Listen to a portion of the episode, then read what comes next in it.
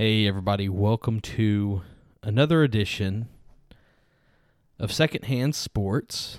I'm your host, Berg, for today's programming. Matthew could not make it because he is tired of talking about LSU football, frankly, and um, he just said he couldn't do it this time. I'm just kidding. He's he's actually abroad.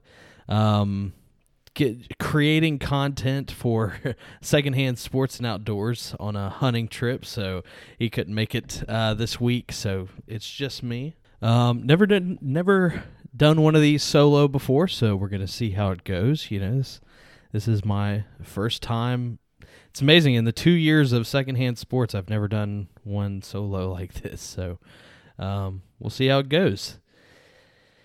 It, it, it sucks that obviously um, couldn't have picked a worse weekend to be uh, solo because there's not really much good things to talk about. I'll tell. So let's start off with the good things. Start off with LSU. Um, then I'll do a a uh, general overview of the college landscape as usual. Then I'll go to the Saints game and um, my outlook on the NFL and um, Urban Meyer's conundrum. So we'll start off with LSU. Here's here's the good things. Our defense looks incredible. I think our defense had a good game. Um, it's unfortunate that, and you know, the offense had a decent game kind of towards the beginning too. Was it was almost the tale of two halves, um, but just way too many mistakes along the way um, to beat a terrible Auburn team. Make no mistake, Bo Nix is not a very good quarterback, and Auburn in general is not a very good team, um, which makes us look even worse because we have much better talent than Auburn right now. Um, but our defense did well. I think um, we have some some standout. Flott looks incredible. Damone Clark had a great game. Jay Ward. Damone Clark had eight tackles, five assists. Jay Ward had six tackles, Flott five. Um, so you know we have guys flying around the ball, we playing well on defense. Daronte Jones is seems to have out of the two coordinators, he is doing well. Jake Peetz, on the other hand, so so one thing I was just thinking about before I even started recording this is usually when you have two we have three aspects of the game offense, defense, special teams. And our special teams is still pretty good. It was great last year, definitely good the year before that. And we're we're doing okay. Um, even though we had an offsides penalty for on a kickoff, but you know, in general, special teams is doing okay. And usually when you have two out of the three of those working well, that's a good sign. You can win some football games. Um, but unfortunately, with this offensive scheme that we are running, the offensive programming, just just down to the core of what we're trying to do, is just not clicking at all whatsoever. And I, I may have said it. I think I said it last week or the week before that, but when you have coordinators that have never called plays before, that is not a recipe for a great dish here in the SEC. LSU is not the place to learn how to call plays, especially against these defenses right now. Um, and with the talent that you have, if we had even like an inkling, even a, a an average play caller that had a couple years under his belt, then I think we'd be we'd probably we might be undefeated at this point. Um, but the play calling, entrusting Max Johnson to read the the defense with five seconds left on the clock and adjust coverages, just absolutely burning through time on the clock at the at the end of the game there when it was crucial that we get down the field we couldn't could barely even get to the 50 and Max Johnson is just trying. Max Johnson is entrusted with trying to figure out the defense and and and run the plays. It's like at this point, a two minute drill, we should have a, a script of plays ready to go. It just makes no sense um, what's going on in the offense right now. We have talent, and we it seems like we always have talent every year. You know, since Odell Beckham Jr. Even before that, we've had great talent, but we couldn't put things together in the quarterback position. But things have changed now. I mean, we had Joe Burrow, um, Danny Etling. We've had good quarterbacks, but just the amount of talent that we have right now, we should be winning games. Um, we should be able to to put things should be able to put things together. I think it also starts the offensive line is an obvious kind of where it starts, where the where the stuff starts to crumble. Um, towards the beginning, we were trying to run the ball, couldn't couldn't get much. Even um, I mean the the big the big name right now is Corey Corey Kiner, five carries, twenty two yards. Um, I mean, towards the beginning, we couldn't run the ball. And then in the fourth quarter, we simply refused to run the ball. Um, they were they never rushed more than four in the fourth quarter. Sometimes we're rushing three. I mean, they were just like, okay, well, if you're not going to even try to run, then we're going to play our pass protection.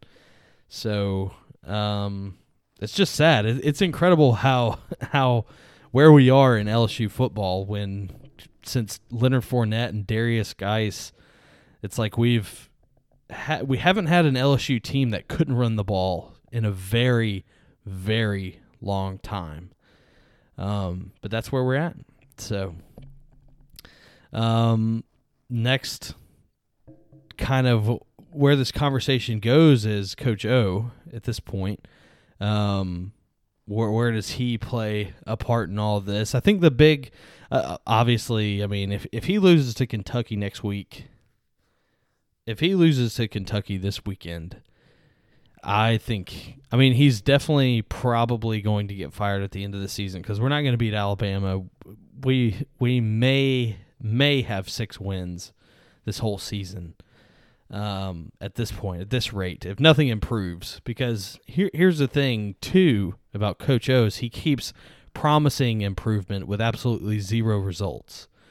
So if that continues, I think he's gone. But the difference between him and, like, let's say Les Miles, Les Miles was running an ineffective team as well. And it seemed like he simply refused to change his ways. Whereas Orgeron, I mean, it, from what we can tell, he tried his best to surround himself with good coordinators. Now, you know, hindsight's 2020 and we're looking back on the the coaches that were there in 2019 and Dave Aranda was already there. Uh, we kind of lucked out with Joe Brady. So some of the seeds had already been planted before Orgeron really had an effect on that. So we're starting to see um, that Orgeron is incapable of surrounding himself with good coordinators or you know maybe incapable. We we knew and I've been saying it for forever he's not an X's and O's guy. He's not going to be able to start taking over the play calling and managing the game. He his kind of mindset is to surround himself with good coordinators and he has not been able to do that. Um, this season he he said Bo Pelini wasn't his decision, and now he's got his team and his people, and his people are not working out. So, um, Les Miles refused to change. Orgeron, I think, is incapable at this point, um, which sucks. I mean, obviously, we had a great season with him in 2019. He was the the guy from LSU. I mean, what a dream, you know, growing up in Louisiana, looking up to LSU um, head coach in a, in a few places, USC, Ole Miss, and you finally end up back at your home um, at LSU. And now it's just incredible um, where we are at this point. so, um, just thinking about this game too in general, just to to one, you know, last last few things about the Auburn game. Um, at the beginning of this game, I, I was watching. I, I admit I wasn't, you know, 100% locked in. I was at a wedding um, that my fiance was in, so I couldn't couldn't focus 100%. Um, but we were doing well, you know. We were dominating. We were leading. Um, I was thinking, heck yeah, you know, we're back. Where everyone was doubting us, even I was doubting us, but we were playing well. We were we were doing okay, making some mistakes on offense. Offensive lines still extremely mediocre, but that's what we have at this point. So there's not much you can do. But defense, you know, was really holding up, and this was going to be a huge win for us. You know, beating Auburn, a, a rivalry, keeping the streak alive. Which is I haven't even mentioned that.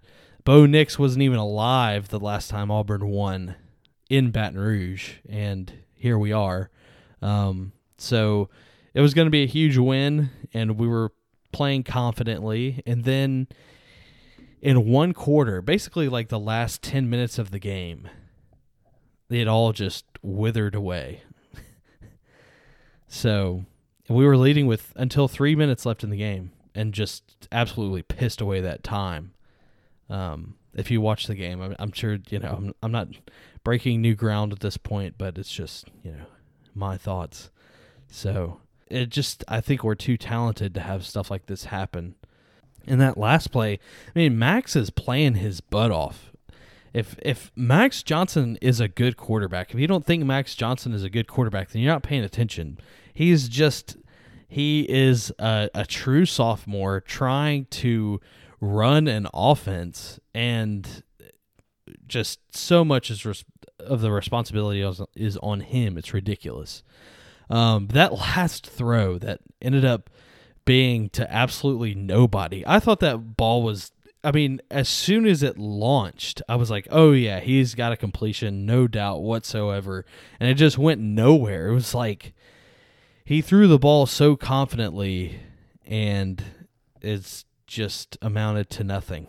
Um, so I don't know. Um, it's just tough to watch. Brutal. And it just I don't think it's like along with the Saints game, these two losses just were just not fun to watch football wise.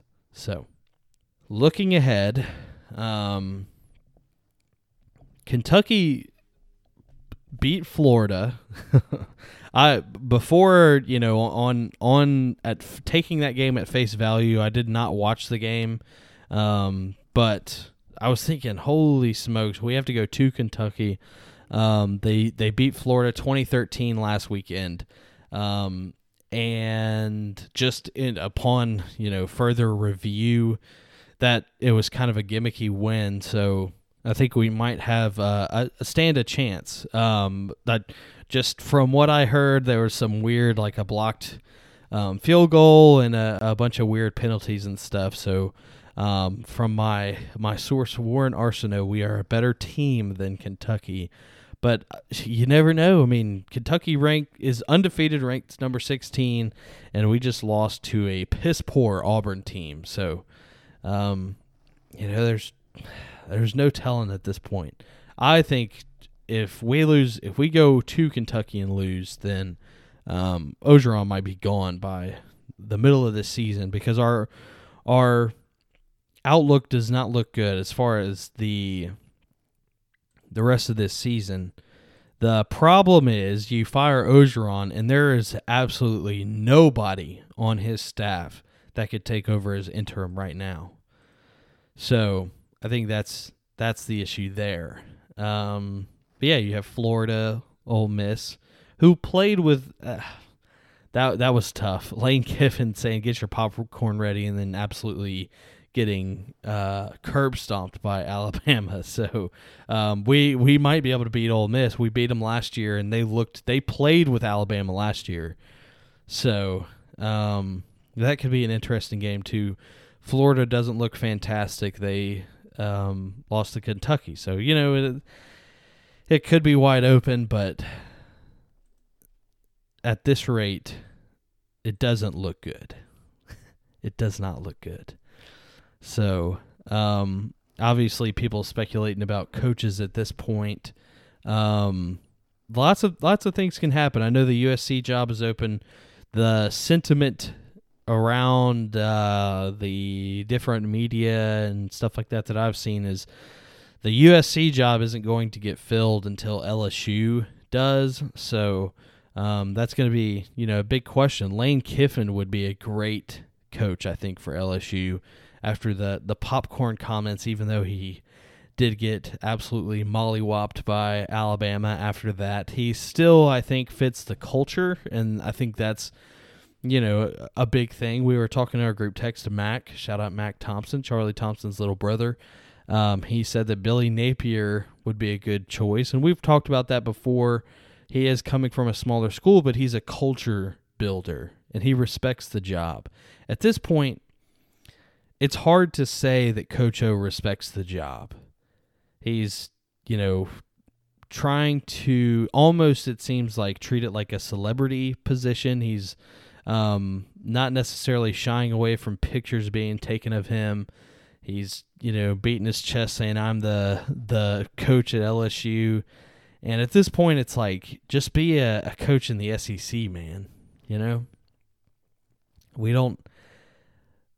That's all fine and good, and it was fun during the 2019 season. It was a great story, but we want to win football games. We don't want to get absolutely embarrassed by Bo Nix um, in Death Valley. So that's you know what I'll I'll say about that. The Coach O era just seems to be collapsing at this point. Um, so yeah, d- as far as coaches that I think will will be going there, like I said, Lane Kiffin would be a good one. Luke Fickell maybe.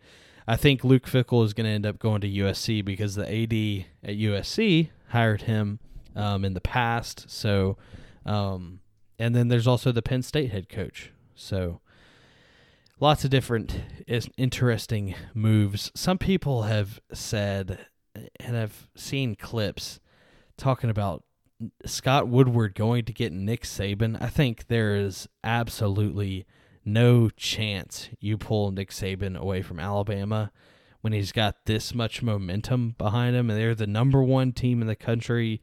They've been in the top four for the past like fifteen hundred years. There's, uh, I just don't see that happening. But you know, that's my opinion. Um, so if you're here for my opinion, I don't believe Nick Saban will be returning to LSU after winning so many championships and recruiting for so long at Alabama.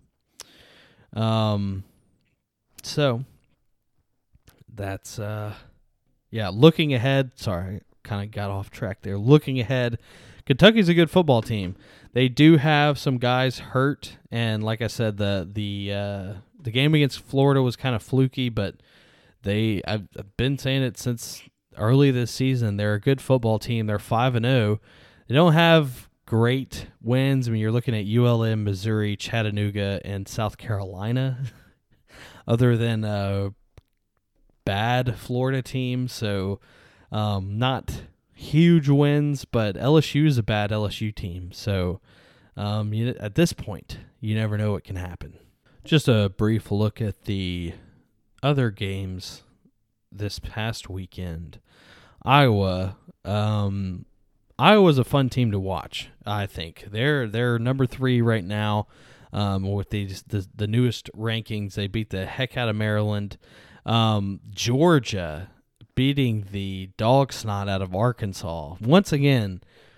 I'm not sure if I said it last in the last episode, but Arkansas is a fun team to watch. I just don't their strength of schedule has been extremely weak. They haven't played anybody elite like Georgia, and I think that that showed. I mean, they just uh, 37 to 0 uh, Georgia in that game. So um, that was that was tough. I was I was excited for Arkansas, but that was um, that was a rough game for them. So also uh, Oregon had a lot of momentum these past few weeks, and they fell to Stanford 31 24. Um, and then the, the big game, Alabama beating Mississippi State 42 21 with uh, Lane Kiffin saying, Get your popcorn ready. and uh, throwing the the headset, which was a great move. I mean, in theory, coming off of last season's game between those two, that was a good game. You know, that was fun to watch. So he probably thought that it was going to be similar, and um, he thought he had a Heisman contender, Heisman contender in Matt Corral. Um, but that was not the case against Alabama. And once again, Alabama remains the number one team in the country, which is so boring. I wish it was at least Georgia just to mix it up a little bit because their defense is fun to watch. But um, yeah, Alabama's number one. Woohoo! Another season, and yeah, Ole Miss coming up this weekend. Ole Miss plays Arkansas. That should be a fun game to watch. So there's that. Um, looking ahead at the other uh, the landscape here. Um, Cincinnati is number five. They that was another big game. So let me go back one more time.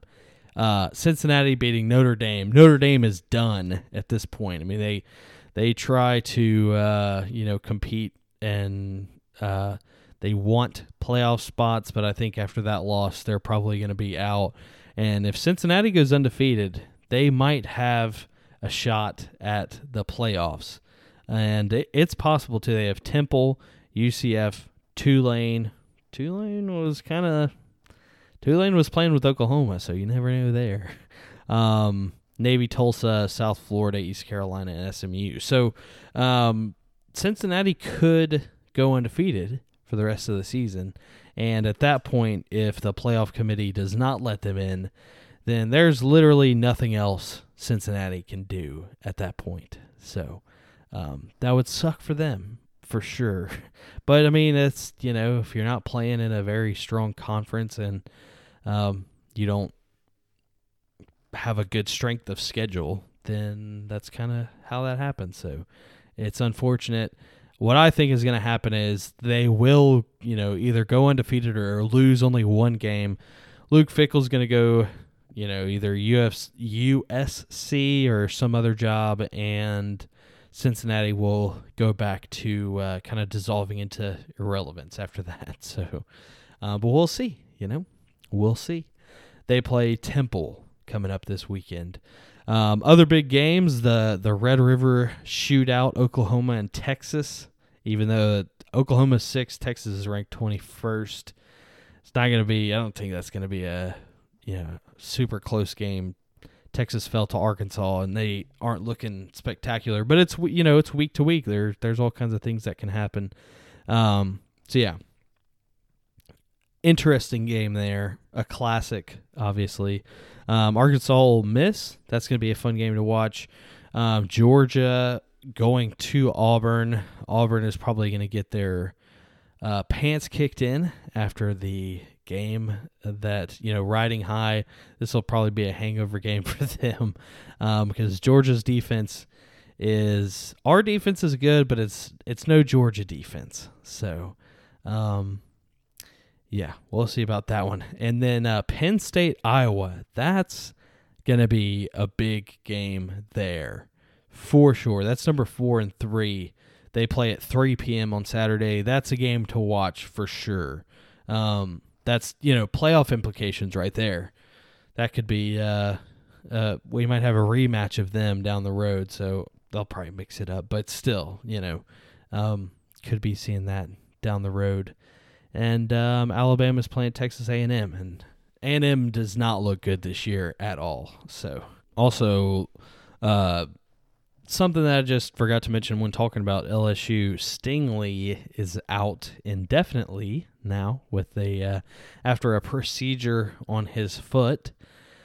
So, um, there goes him. um, next man up, obviously, and like I said, our defense is doing well and I, I think I've said it in podcasts before, but um, Stingley this year is not the 2019 Stingley that we once had, and I think we're going to be okay without him. So um, it's unfortunate, but uh, I think, and and that that you know I might be talking complete nonsense right now. That might be because they aren't throwing in his direction, but it just doesn't seem like he's making the plays that he did um, in 2019. So, one thing that's that's funny too, just in general, is like the the Facebook LSU fans that are constantly like just ride or die for LSU and are constantly like stop talking smack about Coach O and he's going to figure it out. He's going to put it together. Like there's so much, you know, smack talk about my LSU Tigers. Like, yeah, dude, we love watching LSU too. We want us to do well. We to me it seems like we do way more research. Like Matt and I were were literally looking at Football Scoop every day when Coach O was trying to find his coordinators. You know, like there's obvious signs that um, there's some dysfunction. So we're LSU fans too. I, I don't want to see LSU fail. Like I said, during this Auburn game, I was like, hell yeah, he here he's putting it together. We're gonna be okay.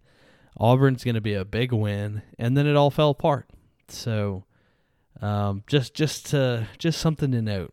I'm not trying to, you know, talk smack about Coach O just for the sake of it. I love Coach O. I'm sure he's a nice man.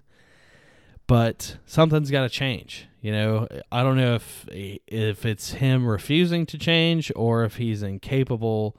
Um, but something has to change, and it's not that I'm not an LSU fan or that Matt's not an LSU fan. We just want us to be successful, and we don't want uh, our team to get embarrassed by a terrible Auburn team or um, going to Kentucky and um, get embarrassed there as well. So, another thought that I had just since we're in the mind of Berg and I have the the mic and I can talk about whatever I want, I have all the power here in this episode.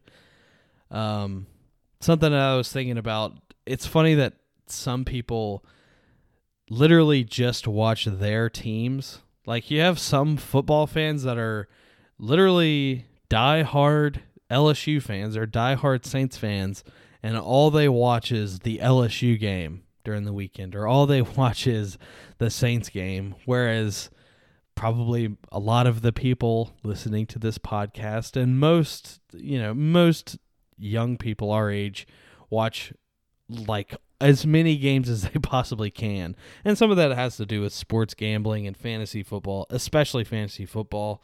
But it's just funny thinking about how there's, you know, some LSU fans out there that are unconcerned with how Cincinnati or Iowa is doing. They're they don't know that Oregon is a hot team, but they have one loss. Whereas it's like we are constantly, we constantly have our finger on the pulse and are um, kind of in touch with the landscape of college football. So, um, yeah, just a little anecdote there.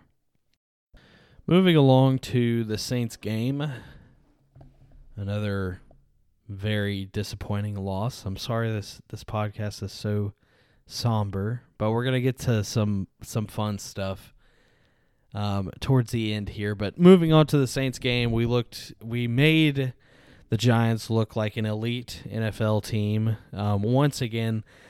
Leading pretty much the entire game and then just pissing it away at the very end.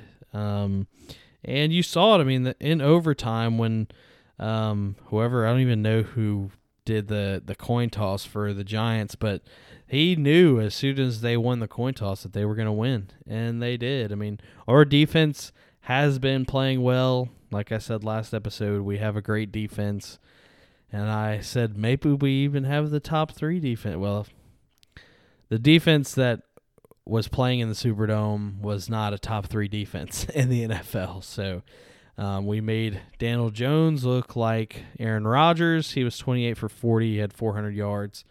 Um, so it's just frustrating. Few things to note in this game for me. Jameis Winston only had 23 passing attempts. He was 17 for 23. Alvin Kamara alone ran more times than Jameis Winston threw the ball.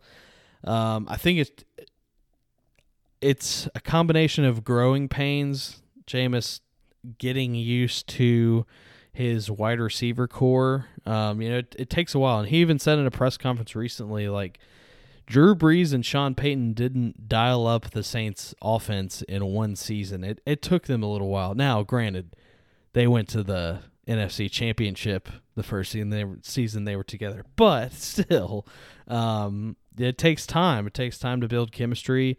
It takes time for Sean Payton to trust Jameis Winston to to manage the game as the quarterback. You know, but Sean Payton is an incredible play caller. Our offense, our our offense was doing well, um, but it's just tough to see Jameis kind of held back like that. So that's that's going to be something to watch going forward. He did have 226 yards, one touchdown. Um, Taysom Hill, he was he had a few passing attempts as well. He was two for three, nine yards, and threw a terrible interception. I mean, turnover Taysom strikes again. It, it makes no sense to me how. Um, I mean, it does make sense. You know, you want to mix it up on offense, but when you have Jameis, why do you have Taysom Hill throwing it deep down the field? It makes no sense. Um, so yeah, those are just some things they're gonna have to figure out on offense. Alvin Kamara played incredible. He had 120 yards.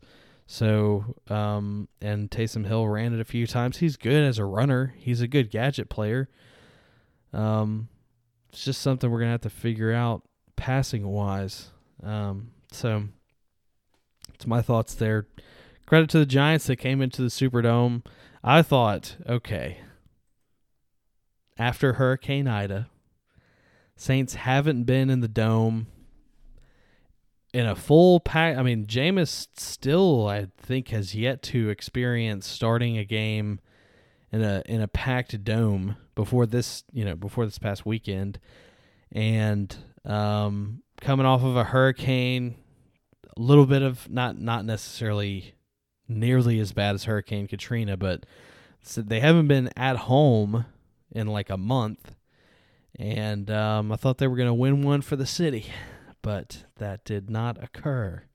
So I thought they were a slam dunk, and I didn't think the Giants were stupendous, but the Giants were 0 3, and it is hard for an NFL team to lose four games in a row. You know, generally, un- unless you're the Jaguars, it's it's tough. So, um, you know, credit to them. Daniel Jones looked really good. Like I said, he had 400 passing yards. Saquon Barkley, he is back. He is doing very well. Um, and yeah, they, they tore us up. So that's pretty much the the recap there. That was also not a fun game to. It was fun during the game, but you could tell it kind of had those vibes. You know, it kind of had that. uh There were some uh oh moments towards the end of that game when we let them back in, and then in overtime, um, just absolutely brutal. So, but like I said, we, like I've said in the past, we do have a very good defense. If we had prime Drew Brees with this defense, we'd definitely be at least making it to the Super Bowl. So I think Jameis still has plenty of time to improve. And I think we're going to be okay. Just takes time. So if you've made it this far in the podcast, I sure do appreciate it. Um, like I said, I've never done one solo before, so I feel like I'm just talking to a wall. So I appreciate each and every single one of you guys, like I normally say. Um, big game. This the one of the bigger games, uh, story wise, this past weekend was the Buccaneers. Tom Brady's return to Foxborough, and it was actually a game. I thought it was going to be a beatdown. I thought the Buccaneers were going to go up there to Foxborough and kick the crap out of the Patriots because Patriots are a rebuilding team. They are in a rebuild right now. Um, and Mac Jones is a rookie, but he played exceptionally well. I mean, he, they even Tom Brady even said it in his post game interview. Credit to Mac. I mean, he he played with poise. It came down to a field goal towards the end, and um, that's just how it happens sometimes. Either team could have won that game. So, um, good game there. One thing I just wanted to note about that.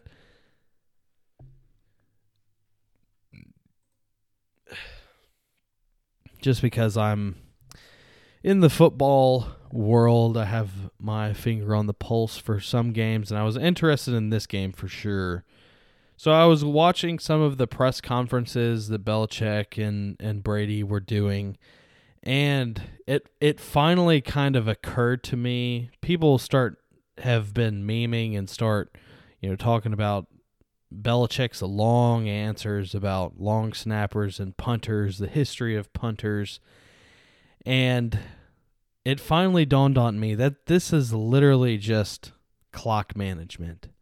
He is just stalling and taking up time because these reporters, and I don't know if it's, you know, Foxborough or Boston, I'm sure a lot of it is Boston, but uh, maybe New York too, these reporters ask the stupidest questions I have ever heard. Like, if you have the chance to talk to one of the geniuses in football, obviously he's not going to give away like their plan and their scheme, but he has shown that he's open to talk about football.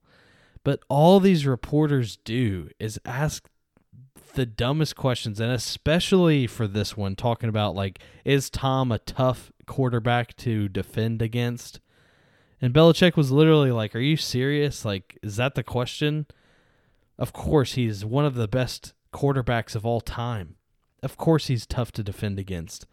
And then they asked him, In your tenure, what are some of the other quarterbacks that have been tough to defend against? It's like, dude, that has nothing to do with this game coming up. None of they kept asking him about Tom's relationship to some book that's coming out. It's like, no wonder Belichick wants to talk about long snappers for so long. It's like they when you ask the dumbest questions and you have this 10 minute window where you can ask the goat of NFL coaching, you know, about what his philosophy is about linebackers or or you know, even long snappers. Why not ask him about that? You know, why not try to get some some football knowledge, but I know it's a business, you know.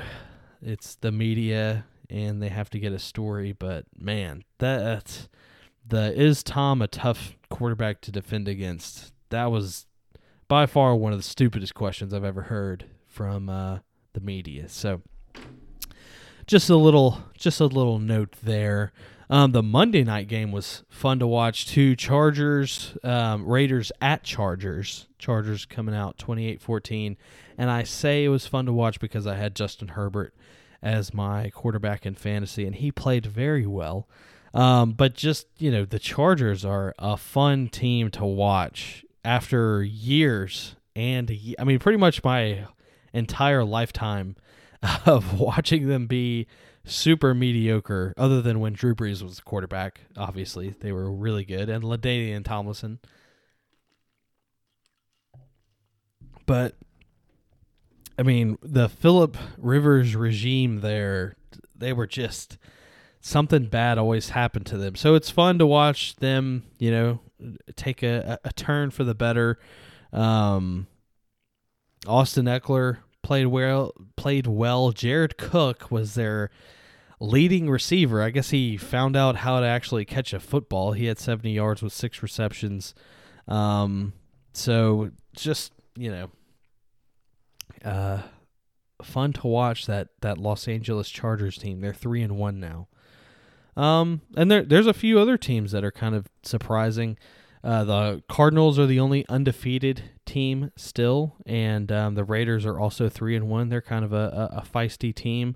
The Broncos have have done well. They got beat by the Ravens twenty three seven, but um, I think Teddy Bridgewater might be out for a concussion, so they're they're fun to watch. But there's a lot of you know feisty teams out there, um, kind of centering around. Well, also before I get to the Bengals Jaguars game, the Jets finally won one.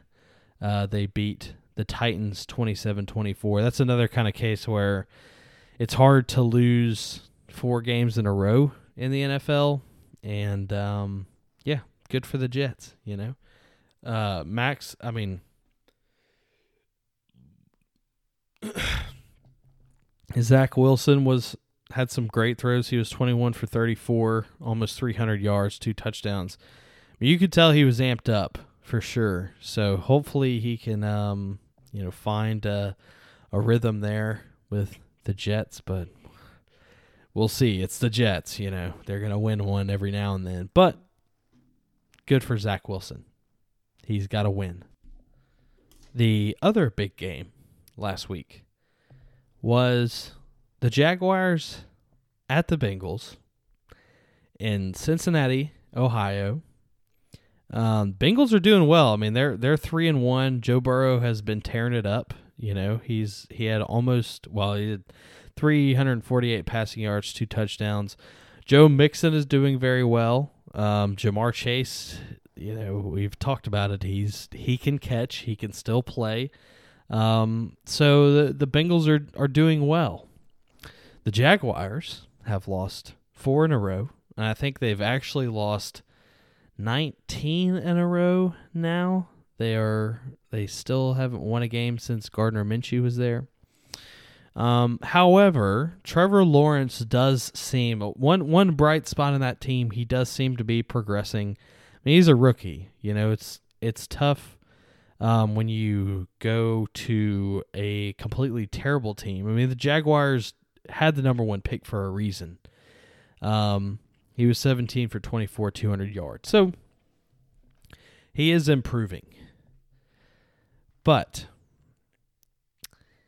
the story of this week, obviously, at this point, you are all probably aware that Urban Meyer did not fly back with the team on Thursday night and uh, stayed in Cincinnati, Ohio. I actually went to Columbus and went to one of. I, honestly, I haven't looked. It might be one of his bars or something, but um, all I know is his name and the a picture of him and his wife are on the wall at the bar that he was at, where he was videoed and um, where pictures were taken of him with a very young uh, young lady um, that was very close to him. and obviously, you know, the, the, videos have come out. He's apologized. He said a stupid mistake. Um, he quote unquote owned up to it, even though he like started talking about Trevor Lawrence at one point in his apology. It was just so weird. That whole situation had nothing to do with Trevor Lawrence, and um, just very strange, very strange situation in Jacksonville right now. Um, so I, I'll just get right into it. Urban Meyer, like I've been saying, Urban Meyer to me does not fit the description of an NFL head coach. I mean, he did great in college, coaching college age kids. But it's so much different in the NFL when you have guys playing for the money. They don't they're not playing for the love of football anymore. They're not playing to make it to the league. They're in the league and they're getting paid a lot of money to play football. And you just it's just a different game. And um at this point in the week I've heard all kinds of takes about it never in like probably the history of the recent history of the NFL has a coach not flown back with a team, especially a team that's 0 and 4 like they are. That in itself is such a bad look for a coach, a first year coach that thinks he's a big shot it's like he you just, you know, what it boils down to is he can't get away with the stuff that he was getting away with at Ohio State or in college at Florida, you know, whatever. So it's just very interesting what's going to happen with him. Um, some people were saying that like he is trying to get fired so he could go take the USC job. I don't think that's it. I think his heart is just not in it anymore. Like he tried to give it a good good run and he was just way in over his head. He's had issues with um, players and coaches already where he's trying to control things and I mean he's he was a very successful college head coach and you just can't treat NFL players like college players. They're they're grown adults. I listened to uh, the Pete Prisco interview on Pardon My Take. Shout out Pardon My Take, a, a lesser known podcast. Um, you know, shout out those guys. If if you haven't listened to them, they're a great small sports outfit, you know, sports podcast outfit, and um, we'd love to have those guys on if they want to promote their stuff. But Pete Prisco was talking about how um, Urban said that uh, they had some disagreements with their uh, running back, I believe, C.J. Henderson, um, before they traded him, and Urban said that he had a great conversation with C.J. and he had a great conversation with CJ's parents as well. And that to me pretty much sums up the kind of disconnect with Urban Meyer and um, the job of an NFL head coach. Talking to a player's parents when he's getting paid millions of dollars to play football just that just doesn't make any sense at all whatsoever. Um, as the the the kids on the block say, he did not understand the assignment here, old Urban Meyer. Um, and I think I think he'll probably. F- I I don't see him not finishing the season, but I do think um, this will be the end, the last season for this experiment. Um, and the USC job is open. There's lots of uh, the LSU job will probably open up, and there's going to be some schools that have coaches leaving. Penn State job is probably going to open up. Um, I don't think Urban Meyer's going to go to Cincinnati, but you know, it there might be something that is attractive to him. The thing is, Urban Meyer is getting older.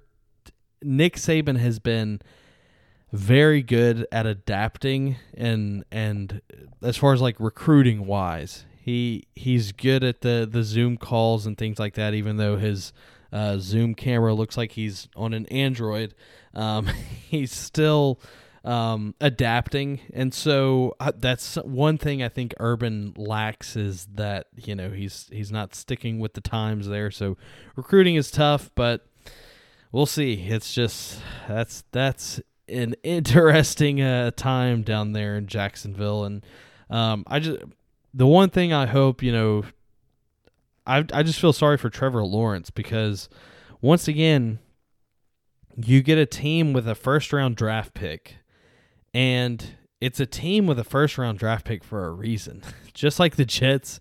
Um, and these rookie quarterbacks go into terrible situations and it just sucks, you know. And so I hope, hopefully, Trevor Lawrence can get him a good quarterbacks coach and a, and a good um, head coach eventually, and hopefully he finds some success in the in the NFL. Um, one thing also uh, to note is Justin Fields was named the starting quarterback for the Bears here today. Today's Wednesday when I'm recording this, so good for him. So finally, finally, Matt Nagy is admitting that he's better quarterback than Andy Dalton. So, um, yeah, so there's that as well. So that's the the Urban Meyer update. That's very very interesting times down there in Jacksonville looking ahead for the Saints coming up this weekend, um, we're going to Washington to play the football team. Um, they just beat the Falcons 34 30. So uh, if you're only beating the Falcons by four points, that's, you know. Um, got to beat the Falcons by more than that because the Falcons suck. So you know the Saints, Saints might have a shot here. Um, I don't think it. I believe, yeah, it's an outdoor stadium, but um, which I've I've said many times the Saints suck outdoors, but it, you know Washington, the weather there is is fairly normal. Um, we got to put things together. Like I said, I think our our big issue is the offense clicking at all cylinders right now. Sean Payton knows it for sure. I think Jameis Winston knows it, and I think they know what they have to do. So um, that that's going to be their Washington just their defense is struggling. They've got Taylor Heinicke is an okay quarterback. Um, some might say he's like a, a, future Fitzpatrick, you know, just making things happen. Um, he threw three touchdowns last week, almost had 300 passing yards, so he's he's feisty. But once again, that was against the Falcons, so you know. Um, so Saints are gonna have to to get their stuff together because we've got you know pretty decent schedule coming up here.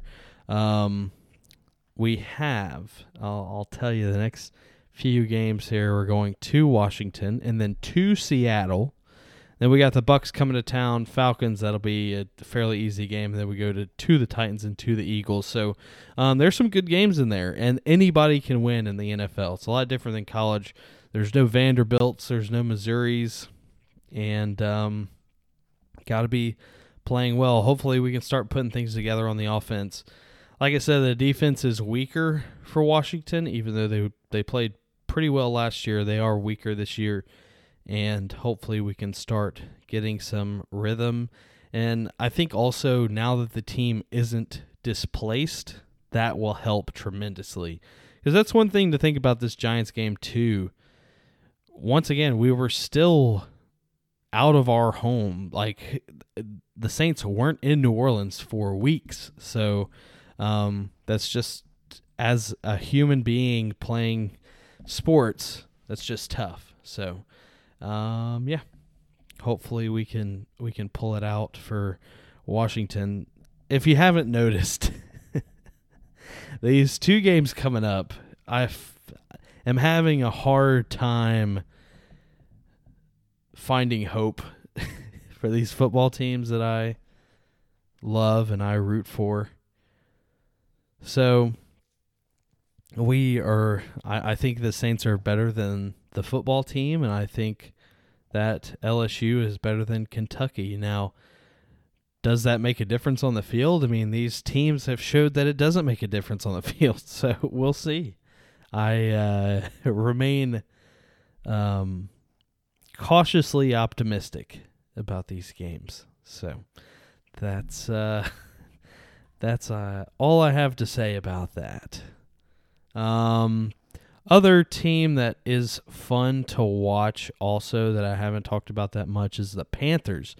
Um, Joe Brady and um, Sam Darnold. I just like I said with the Jets situation. I love to see Sam Darnold actually thrive in a good offense, and they are a division, you know, division team, and that sucks. But um, it's fun to watch that offense. So you know, shout out to, Sam Darnold, Terrace Marshall Jr., Donte Action Jackson. There's a lot of LSU players out there, so um, fun to watch them as well. And uh, since you know, since this is just one big long stream of consciousness podcast. Um, speaking of Joe Brady, that's one thing that LSU needs to like truly bury and just completely rid themselves of, which is it's going to be difficult because Jake Peetz did coach with, you know, he was kind of an understudy to Joe Brady, but having hit pictures of him on the sideline talking about how great it was with him is not helping you at all whatsoever right now this season. Um, and T Bob and, and Matt Moscona talked about it on their podcast. Like chasing the ghost of Joe Brady is not going to help us at all whatsoever. So that's something we definitely need to move on, move on from. Um, and I think having a regime change, you know, once Coach O is gone, there's no telling how many coaches are going to stick around from his staff. Special teams coach is very good, but um, that's something that LSU definitely needs to just like. 2019 was great. Joe Brady is awesome, but it's time to move on from that. So that's my final, final words about LSU. And hopefully we have some good news to talk about, you know, next week. And that about does it for me. Once again, if you've listened this long, I appreciate it. Once again, I've never done this before, so um, hopefully it turned out great. You know, I think towards the beginning I was a little bit annoying and stuttering a little bit, but you know, finished off strong. Unlike the uh, the Saints and the LSU Tigers started off rocky and finishing great. They started off great and finished terrible. So hopefully this weekend we can patch some things up and Matt should be back next week for the next edition of Secondhand Sports. Once again, we appreciate each and every single one of you guys. We love all of y'all and we will see you next time.